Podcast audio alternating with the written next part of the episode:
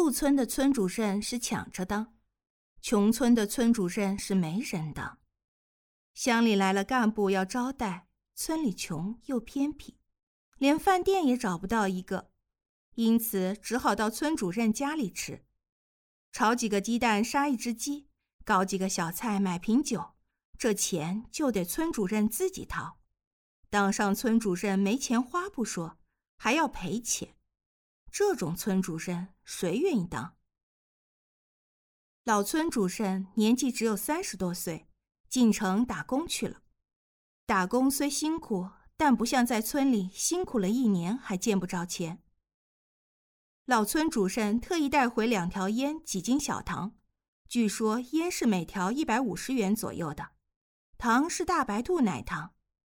老村主任陪着笑脸给一村老少发烟发糖，条件是要村民千万别选他当村主任。一村老少抽着老村主任的烟，嚼着老村主任的糖，就要买老村主任的情。因此脑子里飞快地转了起来，想那选谁呢？不知道哪个蹦出了一句，要不我们就选铁墩儿。选村主任时，铁墩儿票数高居榜首。一村人心里美，也把铁墩儿惊得个额头冒汗，更叫从乡里来主持选举的干部左右为难。乡干部问铁墩儿，你能不能当？铁墩儿结结巴巴，说话都说不清楚了。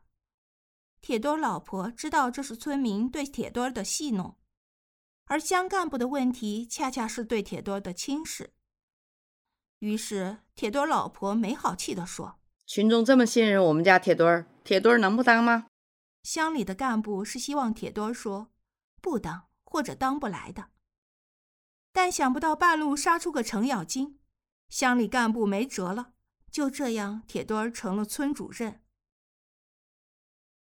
当了村主任后，铁墩儿真来劲儿，一连几天像皇帝巡视疆域般把村里的每一寸土地踏了个遍，还一次次地蹲在光秃秃的小山岗上抽着劣质烟，又像狗一样地在几个小山岗上窜来窜去，好像地质队在探查宝矿。村里人见了都笑了，说铁墩儿当上村主任还真像个村主任了，双手背在屁股上，走路都迈8字步了。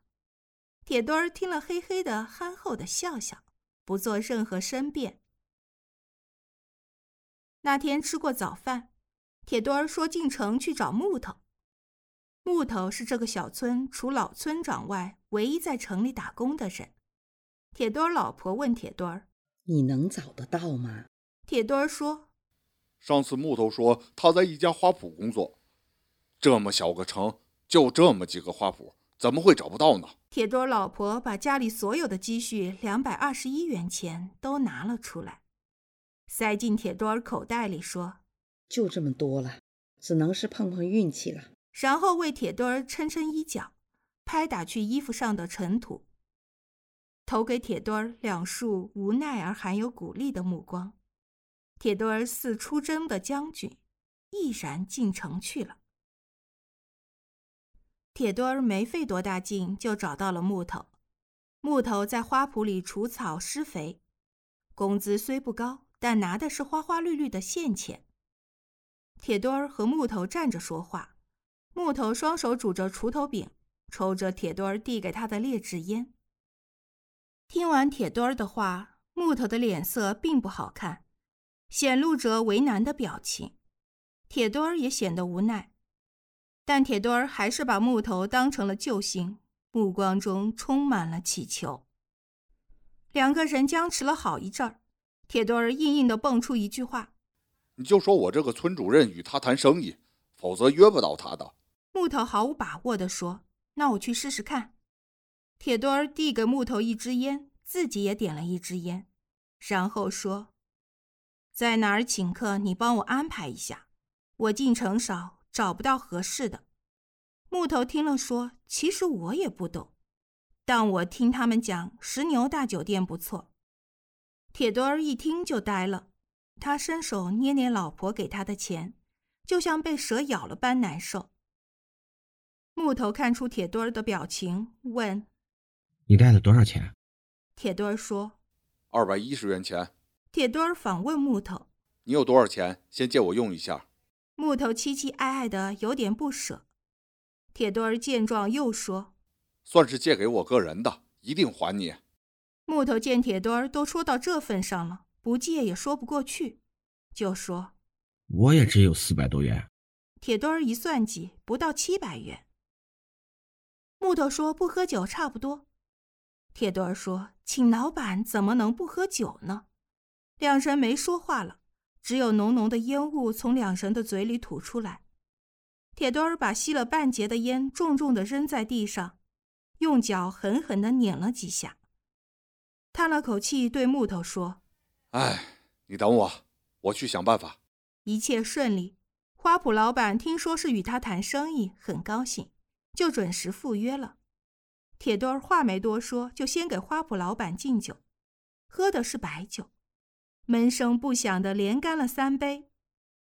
花圃老板感到奇怪，摸不准今天这看上去有点傻乎乎的、又穿戴得土里土气的对手是到底打的什么算盘。铁墩儿站起来要干第4杯时，突然昏厥过去了，人就软软地倒了下去，把桌上的杯盘打落了几个。花圃老板吓得不轻，急忙把铁墩儿送到医院，用疑惑的眼神盯着木头。木头知道老板在询问他，就把铁墩的想法告诉了老板。铁墩儿想把村里的几亩荒山野岗种上板栗。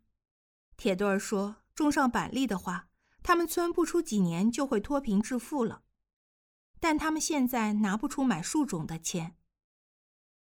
铁墩儿想请花圃老板用树苗参股。铁墩儿听说谈这种生意要先请客的说法，于是准备宴请花圃老板。可铁墩儿和木头2个人的钱加在一起还是不够的，最后铁墩儿就去卖了血。因为血抽得多了点儿，加上请老板喝酒时喝得太猛，就昏倒了。老板听了很感动，双眼有些湿润了。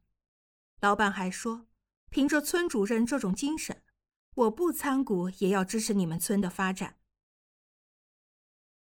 铁墩儿出院后，村里的几座山岗就开始翻土了。种上板栗后，铁墩儿就在几座山上穿梭，像狗一样忠心地守护着一棵棵板栗苗，身后总是跟着一大帮人主任主任地叫着。村里人都说，铁墩儿真像个村主任。